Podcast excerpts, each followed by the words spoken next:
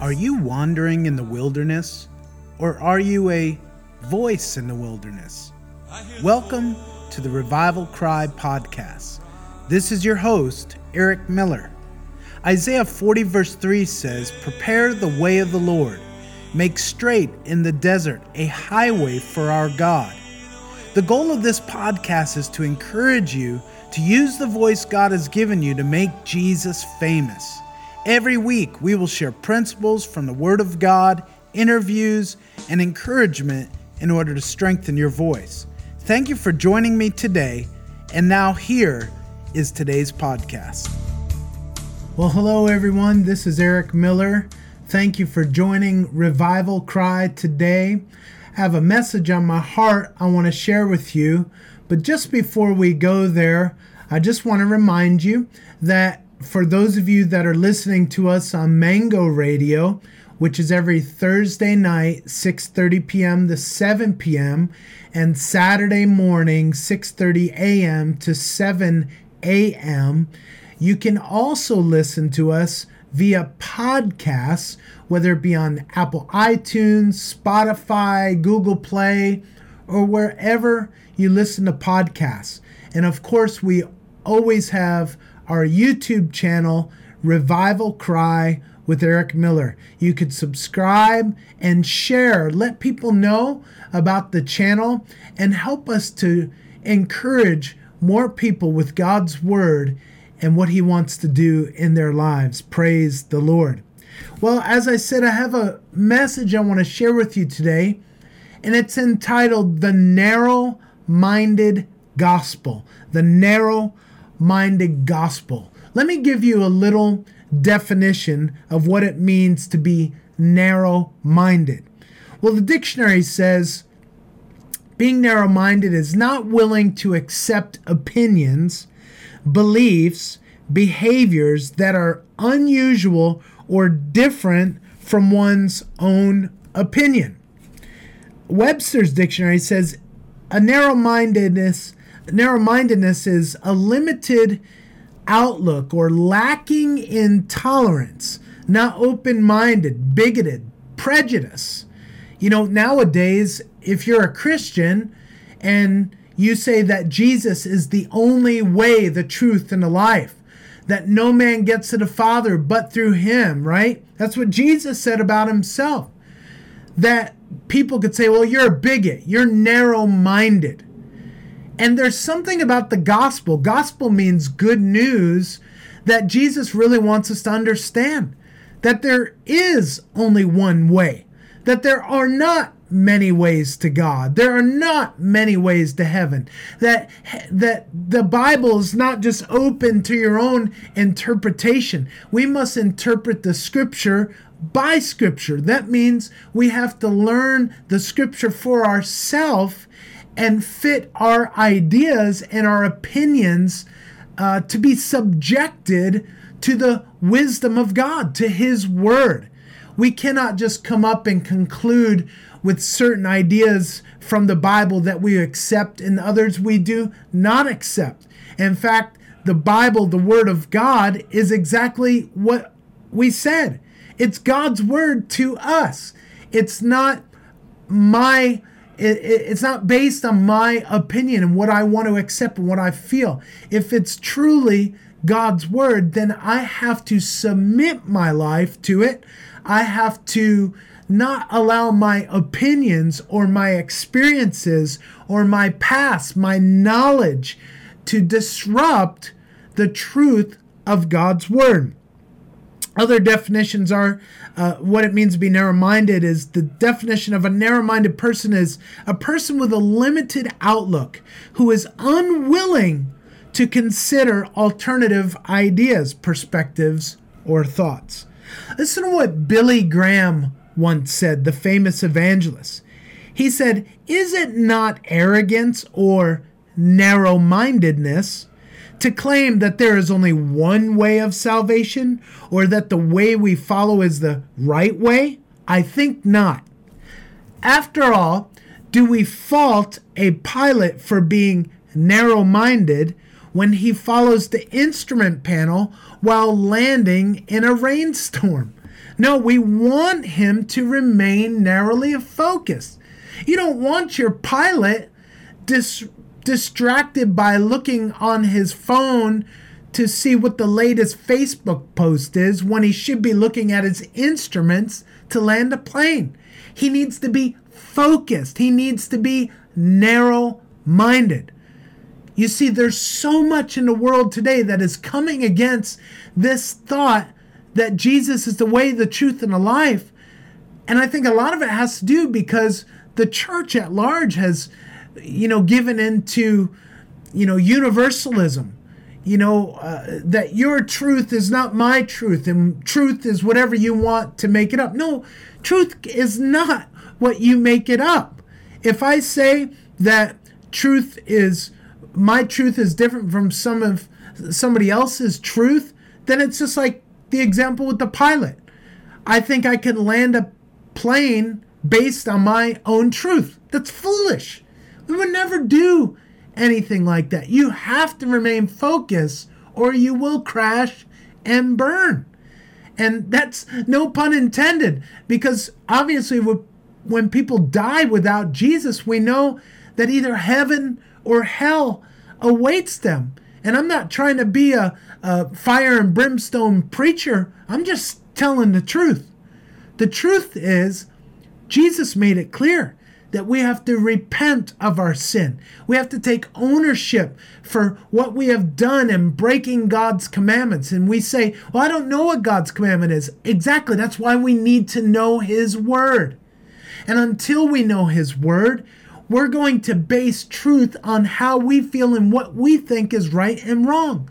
We will compare ourselves to others and what they do or what they don't do. And God's not going to judge us according to what our neighbor has done. He's going to judge us based on His word because He's not a man that He should lie. God tells the truth. God makes it clear to us that if we know what His Word says and we obey it, then we will live and we will not die and we will declare the wonders of the Lord. But if we choose to believe what our emotions telling us or what somebody else tells us to believe and we don't understand God's word for ourselves, or we think that God's word includes other scriptures or other writings. I want to tell you, friend, there is no other truth.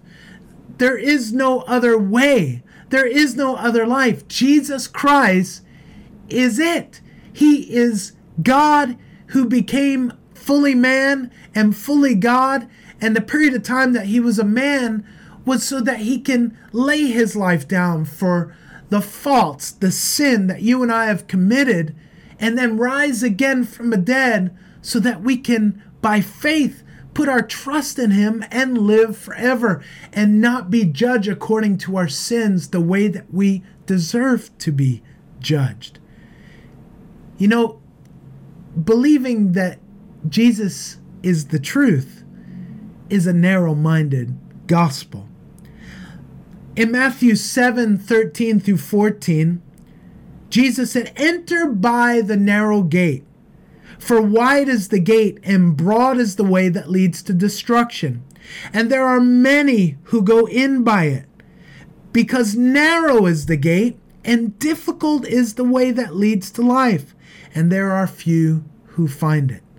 What is he talking about? He's talking about salvation. He's talking about finding wholeness, abundant life, and finding out what the purpose is that God created you for in this life. It's one way. And if you and I do not find that way, and we agree with what the world says, we agree with what uh, people say, oh, it's okay to, to commit lust, to commit adultery, to get involved with homosexuality, lesbianism. It's okay, you know, to watch porn and, and all that, you know, because everybody does it. No, friend, not everybody does it. I, I got free from that stuff over 25 years ago. And because of that, I'm still free today because I believed a narrow minded gospel that there is only one way, truth, in life. And by surrendering my will to God's will, He changed my heart. And He's progressively renewed my mind and taught me that I don't have to live as a slave to sin anymore. You could be absolutely free. You could be walking in what Jesus called abundant life. You know, a lot of people they want to pray a prayer and they go to church, and maybe get water baptized and go to Sunday school and all that, but they haven't been set free from sin because they haven't been truly obeying the conviction on their heart to repent of sin. It's easy to confess that God, I need you, I want you, because when I die, I'll go to heaven one day. But it's another thing to believe a narrow minded gospel that we become responsible to not live in sin like we did anymore, but through the power of the Holy Spirit, we now choose to live a life devoted to the Lord, a life of holiness and purity, being separated unto God so that we can know Him and live for Him. Praise God. Let's read in Luke 13, verses 22 through 29. Then Jesus went through the towns and villages, teaching as he made his way to Jerusalem. Someone asked him, Lord, are only a few people going to be saved? He said to them, Make every effort to enter through the narrow door. Because many, I tell you, will try to enter and will not be able to. Once the owner of the house gets up and closes the door, you will stand outside knocking and pleading, Sir, open the door to us.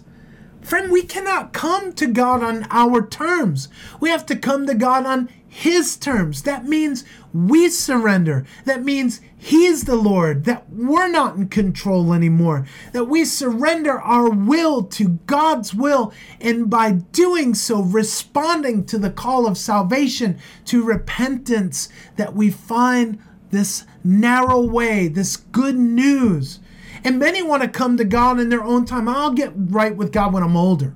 I'll get right with God when I have more money, when I get a family, when I settle down. I want to party. I want to drink. I want to, you know, I want to do drugs. I want to sleep around and all those things. Friend, that is a broad-minded gospel that that is not even truth. That is telling you that you could do it on your terms. But the fact of the matter is none of us know when we're going to die. And we have to surrender to the Lord now. If we don't believe the narrow mindedness of the gospel, if we don't have tunnel vision about who Jesus is, if our eyes are not clearly set upon the Lord, then we're going to be focused looking all over the place. You know, I find it hard to drive if I'm looking somewhere else trying to go in a straight line. It's impossible. You can't be looking somewhere else or behind you or above you or to your side talking to somebody and be driving. You'll get in a crash. This is why Jesus is saying the narrow mindedness of the gospel is you fix your eyes on Him and you continue to look at Him and value Him and and allow your life to be transformed to become more like Jesus. And by doing so, I'm telling you, narrow mindedness of the gospel is not as bad as you might think it is. Oh, I'm going to have to surrender all these things. What are you really surrendering, friend? Uh, like drunkenness? Uh, partying? Friend, you really don't even know what it means to party until you get in the kingdom of God. What am I talking about? Celebrating life celebrating that you don't have to walk around feeling guilty when you wake up in the morning because you slept with somebody you don't even know. You don't have to wake up in the morning with a headache because you were drunk from the night before or this sin confess sin lifestyle. I look at porn, I don't look at porn. I look at it, I don't look at it. And then you look at men or women as objects. Friend, it's possible to have clean hands and a pure heart. It's possible to have eyes that look on brothers and sisters with wholeness, that you love your neighbor as you love yourself. You don't lust after your neighbor as you lust after yourself. That that's weird. It doesn't even sound right. Why? Because he's a God of love. He's not a God of lust. He's not a God of perversion. He's a God of holiness. And if we keep looking at him, we can live with that same purity and wholeness and truth in our lives. Praise God. Sir, open a door for us. But he will answer, I don't know you where you who you are, where you come from. Then you'll say, We ate and drank with you and and you taught in our streets, but he will reply, I don't know you or where you come from. Away from me, all you evil doers. There will be weeping there and gnashing of teeth when you see Abraham and Isaac and Jacob and all the prophets in the kingdom of God, but you yourselves thrown out. People will come from the east and west and north and south and will take their places at the feast in the kingdom of God. Look, heaven is going to be amazing. Dr. Michael Brown once said that when we get to heaven, it's going to be a great eye opener and a great mouth closer. What is he talking about? We might be surprised who's there, and then we might be surprised who's not there. Why? Because it depends on the narrow mindedness of the gospel that you and I have. It doesn't depend on what church we went to. It doesn't depend on how much money we gave in church. It doesn't depend on how faithful we were to serving and doing good things and, and all of that. It depends on did I seek the Lord while he may be found? Was I call upon in his name while he was near? Was I making sure that my life was surrendered to the Lord? Was I not trying to live according to my standards, but to his? You know, the broad minded gospel says, you know, Jesus loves you and has a plan for your life. Now, that's absolutely true. But that's the only part of the good news of the gospel they tell you. The narrow minded gospel says the law of the Lord is perfect, converting the soul. What does that mean? Well, we're going to go to Psalm chapter 19. It's one of my favorite Psalms, and we're going to end here in just a little bit. But it opens up with saying, in verse 1 The heavens declare the glory of God, the skies proclaim the work of his hands. Day after day they pour forth speech. Night after night they reveal knowledge. They have no speech. They use no words. No sound is heard from them. Yet their voice goes out into all the earth. Their words to the end of the world. In the heavens, God has pitched a tent for the sun. It is like a bridegroom coming out of his chamber, like a champion rejoicing to run its course. It rises at one end of the heavens and makes its circuit to another. Nothing is deprived of its warmth.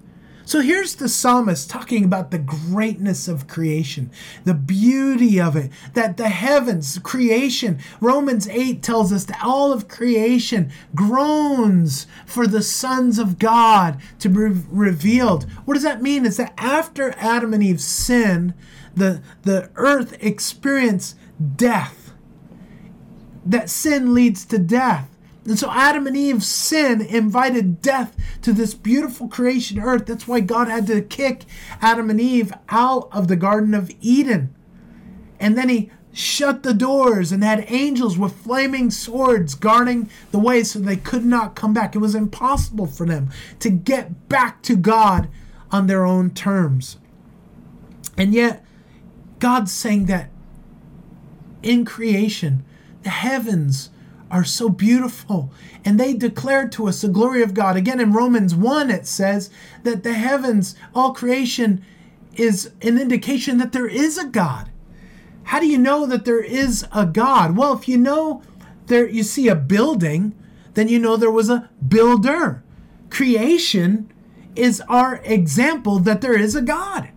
Eh, to believe that all this happened by an explosion that just so happen to give all of us our own personalities, our own uh, character, you know, our own desire and gifts, and and and everyone to have their own identity and fingerprint for you know to be the exact amount of oxygen that we need to live here on earth that this is the only planet that we know of of where there is life living that it's just far enough away from the sun that if we were closer, we would freeze to death. We were farther, or, or if we were closer, we would uh, burn up. If we were farther away, we would freeze to death. Friend, you look at all the fish in the sea. You look at the birds in the air, all the animals, the different people around the world, the thousands of, of different languages and customs and cultures. Friend, it's not an accident that we're here.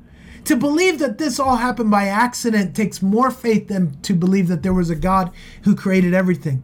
And so the psalmist is saying that creation is saying that there's a God.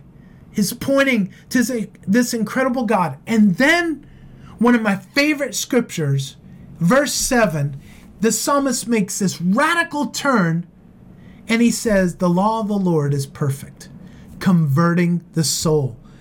The statutes of the Lord are trustworthy, making wise the simple. Other versions say the testimony of the Lord is sure, making wise the simple. Wait a minute, you were just talking about the greatness of creation, how it all points to God. But all of creation is pointing to God. And as we look to the Lord, we say, How can we know you? And the Lord gives us his law. Why did God give us his law? Isn't it enough to just say Jesus loves you and has a plan for your life? No. It's not. Is it true? Yes, it's true. But it's like saying, here's a building without a foundation. You cannot have just the New Testament without the Old Testament. You need a foundation to the building in order for the building to stand upon it. There would be no New Testament. There would be no Messiah, Jesus, if there were not the law and the prophets. The purpose of God's law is to point out what sin is to us. The prophets, the law, all pointed that we needed a Savior. We needed a Messiah. We needed somebody to save us from our sin. This is why Jesus came in the flesh as a man. He came as a, as a baby. He was born of a virgin. He his life was not like your life and mine that mom and dad came together physically and produced uh, children. No, he his seed came from the Holy Spirit that was planted in Mary's womb. It doesn't make Mary equal with Jesus or more important than any of us. Mary was born into sin just like you and I were. But the seed that was placed in her womb was of the Holy Spirit. So when she gave birth, she was able to give birth to the Messiah, Jesus, the coming one that everybody, the prophets had looked for, and who came to fulfill all the requirements of the law and all the words of the prophets. And because of Jesus, he gave his life for you and me.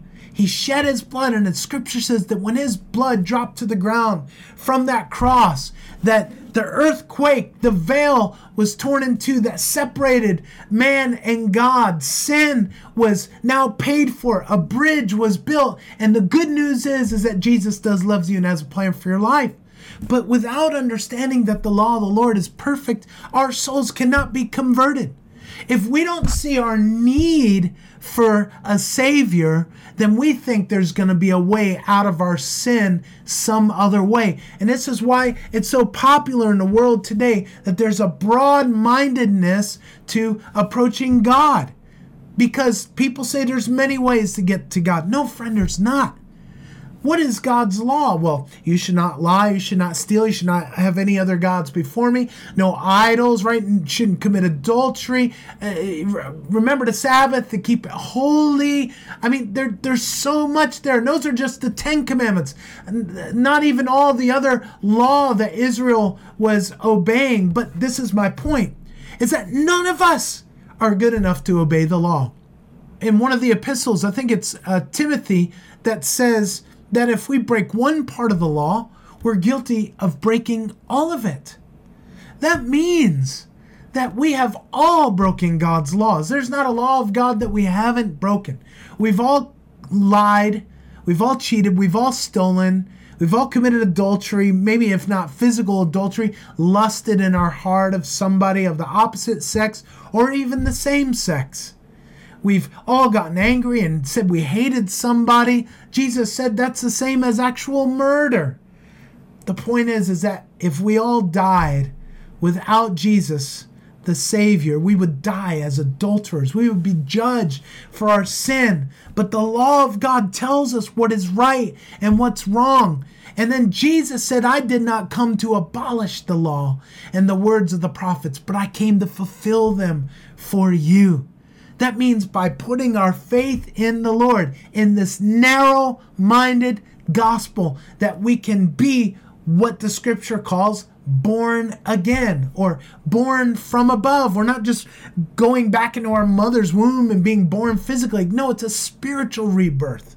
That God changes our hearts. No matter what age we are, we can be saved from our sin. We can be forgiven and our sin washed as far as the east is from the west and remembered no more. We can actually live holy and pure because God's law points to us that we need a Savior. Thank you, Jesus, for your great love. Listen, it says this. I'll just read the rest of the scripture. Verse 8 The precepts of the Lord are right, giving joy to the heart. The commands of the Lord are radiant, giving light to the eyes. You want to have light in your eyes and not uh, impurity all the time. Friend, I'm telling you, look to Jesus. Look to the blood of Jesus to wash you. I've, you've heard me say many times that many years ago I was full of lust and anger I, I lusted after pornography and, and women and all these things. But now God's washed my eyes. And even though I get tempted, uh, like all of you, each and every day, week, that now I have an ability to resist because I responded to the law of God, to the conviction of God by saying, Jesus, I need you to wash me and make me holy and pure. And in that process, He strengthens me and gives me power over sin. So I don't have to be a slave to sin anymore, but I can be a son. You could be a son. You could be a daughter of God. You could be like Job, who said, I made a covenant with my eyes and I would not look upon a woman or a man lustfully. You don't have to live bound and slave to sin anymore. Jesus brings freedom. He who the Son sets free is free indeed. Hallelujah. Praise God. He can give you radiance to your eyes. The fear of the Lord is pure, verse 9, enduring forever. The decrees of the Lord are firm, all of them are righteous. What he says lasts forever. As long as you and I walk with him and we don't give up following him and walking in intimacy, reading his word, praying in the spirit, you know, living in communion with other believers in the Lord, friend, we can't lose. Everybody says I they want Jesus because they can go to heaven. But I want to tell you, Jesus wants us to bring heaven to earth. Why? Because he's saying that when you're right with me, you become my ambassador on this earth. You become a citizen of heaven. You could call upon the Lord and he will come and work signs, wonders, and miracles and healing and release power and, and give us grace to love people and forgive people. Friend, he wants that now, not just when we die. They are more precious than gold, than much pure gold. They are sweeter than honey, than honey from the honeycomb. By them, he's talking about the precepts, the teaching of the Lord. By them, your servant is warned, and keeping them, there's great reward. But who can discern his own errors? Forgive my hidden faults. None of us can discern our own area, our, our own sin. Look, there's certain there's sins of omission and sins of commission. Sins of commission are things that we willingly do that we know are wrong. And then there are sins of omission that we don't realize we do that are wrong. And God is so holy that we can never measure up to his standard without the blood of Jesus. This is why when we're convicted and we put our faith in the Lord, he helps us to be able to obey him whether we know it or not, so that we don't live according to the mastery and enslavement of sin anymore. Verse 13 and 14 Keep your servant from uh, also from willful sins. May they not rule over me. Then I will be blameless, innocent of transgression. May the words of my mouth and the meditation of my heart be pleasing in your sight, Lord, my rock and my redeemer. Oh, praise God. It's possible, my friend, to live holy. It's possible to live righteous. It's possible that you don't have to live a defeated life anymore as a Christian. You can live victoriously. Listen, why is it important for us to know this narrow minded gospel? Because that's the message that you and I have to preach.